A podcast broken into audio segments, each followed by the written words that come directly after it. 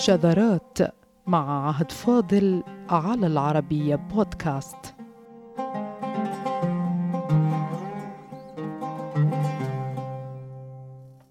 محمد كرد علي مؤسس مجمع اللغة العربية بدمشق وأول رئيس له وهو من مؤسسي مجمع العربية في مصر. لا يشبه أيا من أقرانه في الصفات التي تحلى بها خاصة في المرحلة التي جاء فيها بين نهايات القرن التاسع عشر للميلاد ووفاته في سنة ثلاث وخمسين وتسعمائة وألف. لا يشبه أحدا من مؤلفي العربية المعاصرين بتعلقه بالأمويين تاريخا وحضارة. وكما قلنا أعزائنا في الحلقة السابقة صار من الواجب أن نضيء على هذا الجانب. في شخص أحد أعظم كتاب العربية في القرن العشرين.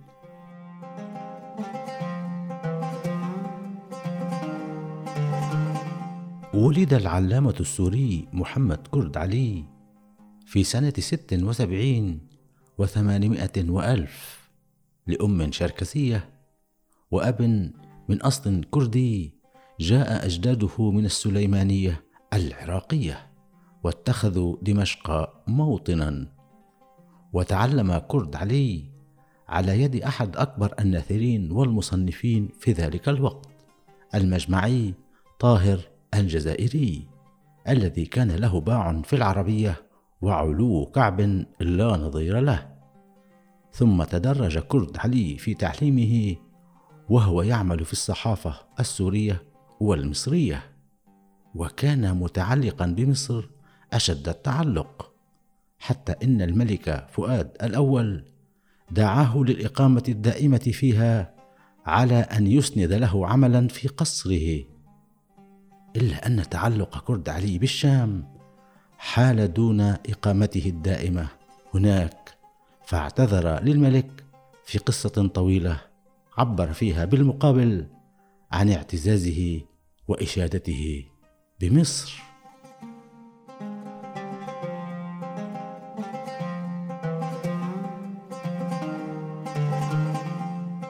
وشرع بالكتابة للصحافة بدمشق والقاهرة التي سافر إليها كثيرا من المرات كما إنه بلا مبالغة طاف الدنيا للبحث عن أصول مخطوطات عربية حقق فيها كثيرا من الكتب ككتاب تاريخ حكماء الإسلام للبيهقي وسيرة أحمد بن طولون وهو من أشهر مصنفي الشام والمستجاد من فعلات الأجواد للتنوخي وكتاب الأشربة لابن قتيبة ورسائل البلغاء لعدد من أشهر مصنفي العربية إضافة إلى قيامه بترجمة كتب كثيرة من الفرنسية التي كان يجيدها إلى جانب عبقريته في العربية وإلمامه الواسع باللغة التركية.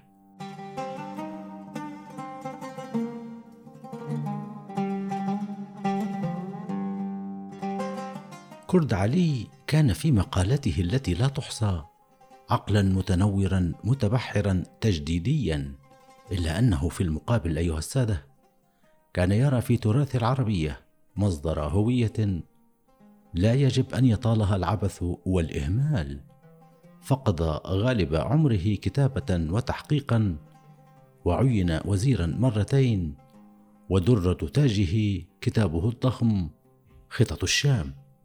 الذي أظهر فيه شدة تعلقه بالأمويين وإعادة تقديم تاريخهم للمستشرقين والعرب ولجميع المهتمين حتى إن رئيس مجمع اللغة العربية في مصر وفي الذكرى المئوية لولادة كرد علي في سنة ست وسبعين وتسعمائة وألف قال فيه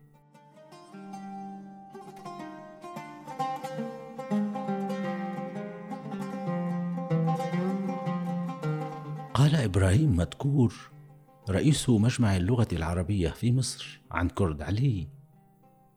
كان مؤمنا بالعروبة يعتد بأمجادها ويباهي بآثارها الحضارية والإنسانية. ومن آيات عروبته أنه كان يتعصب للأمويين ويدافع عنهم. ولعل هذا كان مظهرا من مظاهر وطنيته وتعلقه بالشام ودمشق عاصمة ملكهم. انتهى كلام رئيس مجمع القاهرة الأسبق.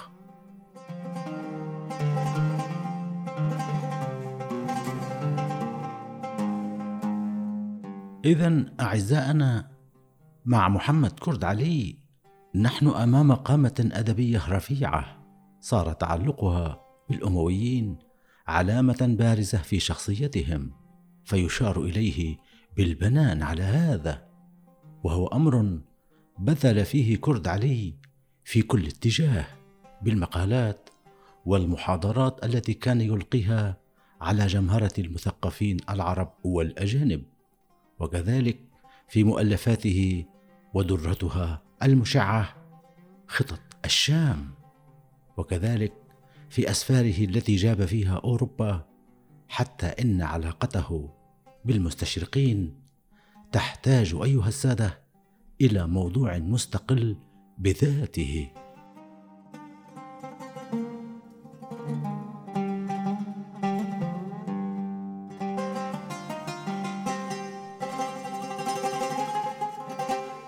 عندما جلس كرد علي ليؤلف عن تاريخ مدن وعمارة وبيوت وقصور وحضارة الشام لم ينصرف إلى عاطفته تقوته بل إلى أدوات الباحث المستنير النقدي الموسوعي فعكف على كتابه مصنفه الضخم خطط الشام لنكون مع لحظة تدوينه لتاريخ الأمويين الذين كانت الشام عاصمتهم الأثيرة وفيها تعلقوا وحنوا حتى عندما عاشوا في قلب أوروبا في الأندلس التي ملكوها قرونا بقيت الشام مهوى أفئدتهم فكتبوا شعرا فيها يتشوق لرؤيتها وكانوا من القادة النادرين في التاريخ الذين جمعوا الأدب إلى جانب السياسة.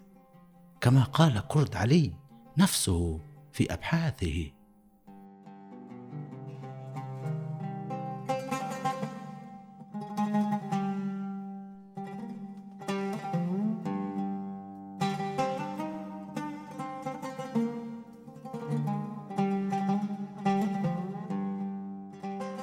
وكي لا نطيل عليكم أيها الأحبة فقد بنى كرد علي كتابه التاريخي ساردا تاريخ الشام من العصور القديمة.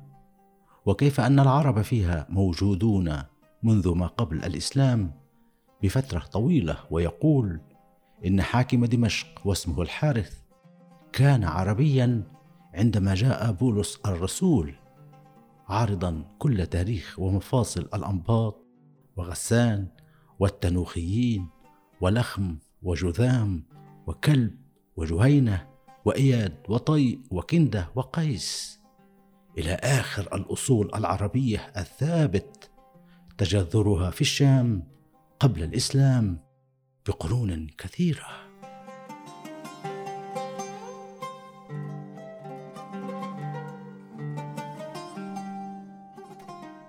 وبطبيعة الحال فإن كرد علي كباحث وموسوعي لابد أن يمر على اللغات المنتشرة في المكان في تلك العهود المغرقة في القدم كالآرامية والسريانية والفينيقية والبابلية والكنعانية واللاتينية واليونانية والآرية والعربية التي ثبت أن أهل الشام كانوا يتكلمون بها قبل الفتح الإسلامي كما قال كرد علي وكما هو من بديهيات البحث التاريخي الذي لا يطاله الشك.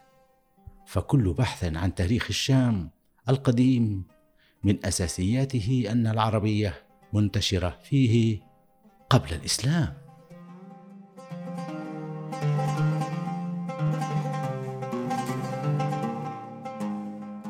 ولهذا يقتبس كرد علي من عتاة المستشرقين في موضوع الانتشار العربي القديم بأنه من الخطأ فهم لفظة العرب بأنها تعني سكان جزيرة العرب فقط بل تشمل مناطق واسعة أيضا كجميع بادية الشام. بالحرف الواحد اقتبس كرد علي من المستشرق الفرنسي رينيه دوسو.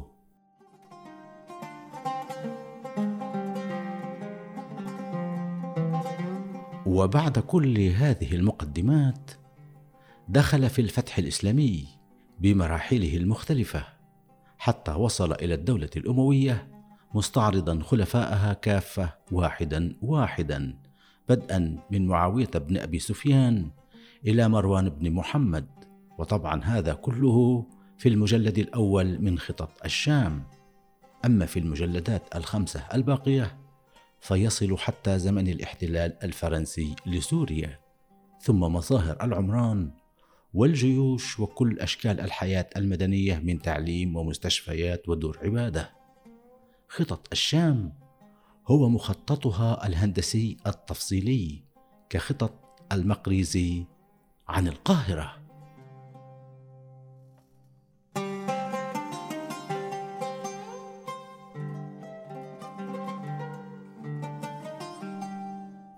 لعل من أروع نفحات إظهار حضارة الأمويين ودورها في إحياء الشام القديم.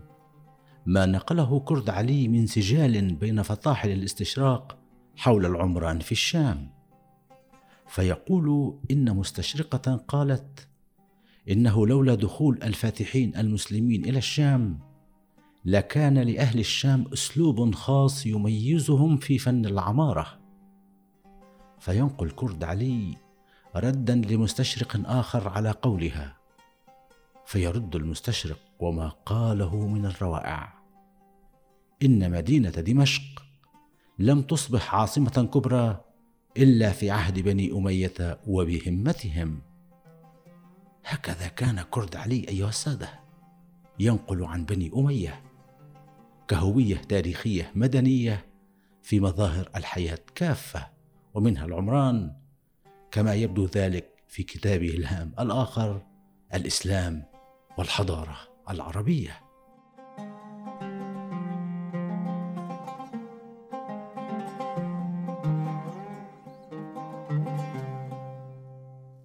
أما ما قاله كرد علي وكان يخاطب بالأستاذ الرئيس في خاتمة بحثه عن الأمويين فنورده لكم أعزائنا بالاقتباس الحرفي. تاركين للمستمع الكريم أن يتملى هذا الإرث الحضاري المدني الذي شاهد العالم على رفعته شرقا وغربا.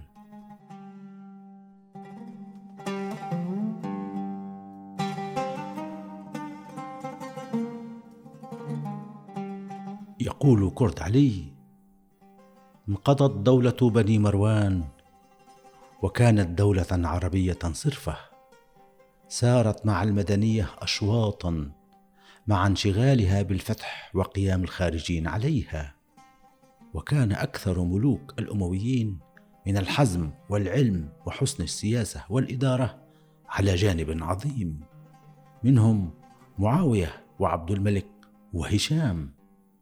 وما منهم إلا الشاعر والخطيب والسياسي.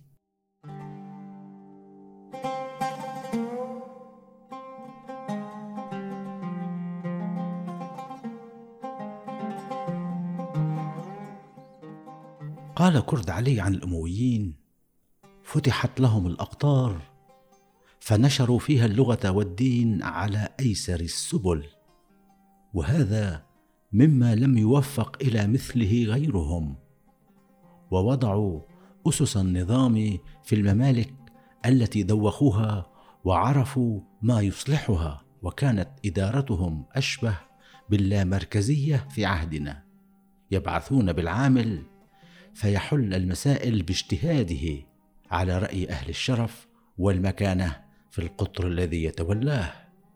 ولا يفاوض مقر الخلافة إلا في عويص الأمور.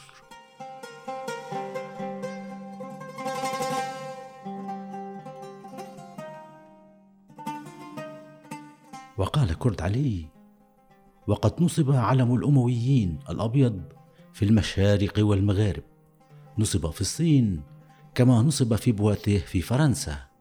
هذا وقد كثر المخلصون لدولتهم إلى أواخر أيامهم وقل المنتفضون عليهم والمتوثبون على خلافتهم.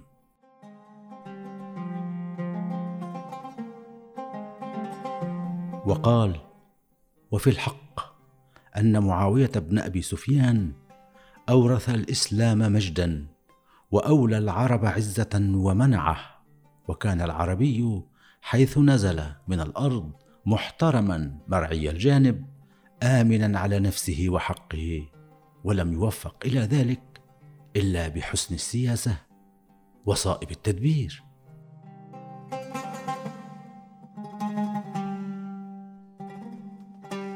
وقال في قصة أهين فيها عربي فقال مستنجدا أين أنت يا معاوية؟ والقصة منقولة أيها السادة على لسان أحد المؤلفين المسلمين الذين يصفهم بالمنحرفين عن بني أمية أي يناصبونهم العداء. وبالتالي فإن الموضوعية محققة لأن المديح جاء من لسان شخص غير محب بالأصل.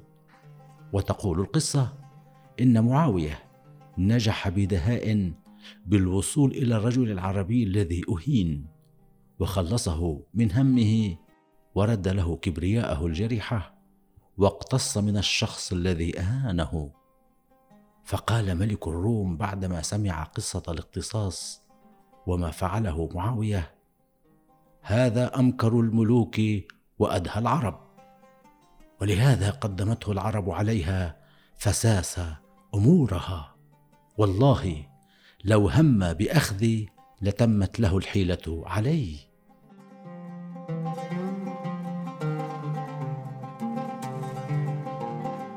وقال كرد علي الملك لا يقوم بالزهد والتقوى ولزوم المساجد الملك يحتاج كما كان الأمويون إلى بذل وتسامح وتماسك وعمل نافع.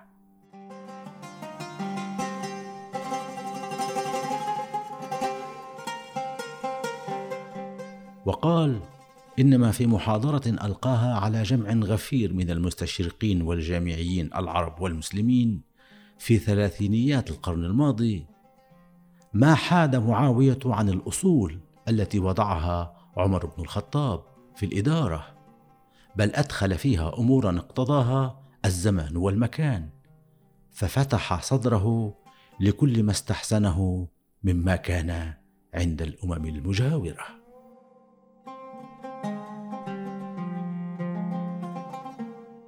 وقال كرد علي كان معاوية يستشير أرباب الرأي من أنصار دولته وكان له منهم مجلس أشبه بمجلس النواب والشيوخ ومجالس في الولايات يدعونها مجالس الوفود واستخدم النصارى في مصالح الدولة وقام بتأسيس دولته بما تقوم به الدول ولا ينافي أصول الخلافة.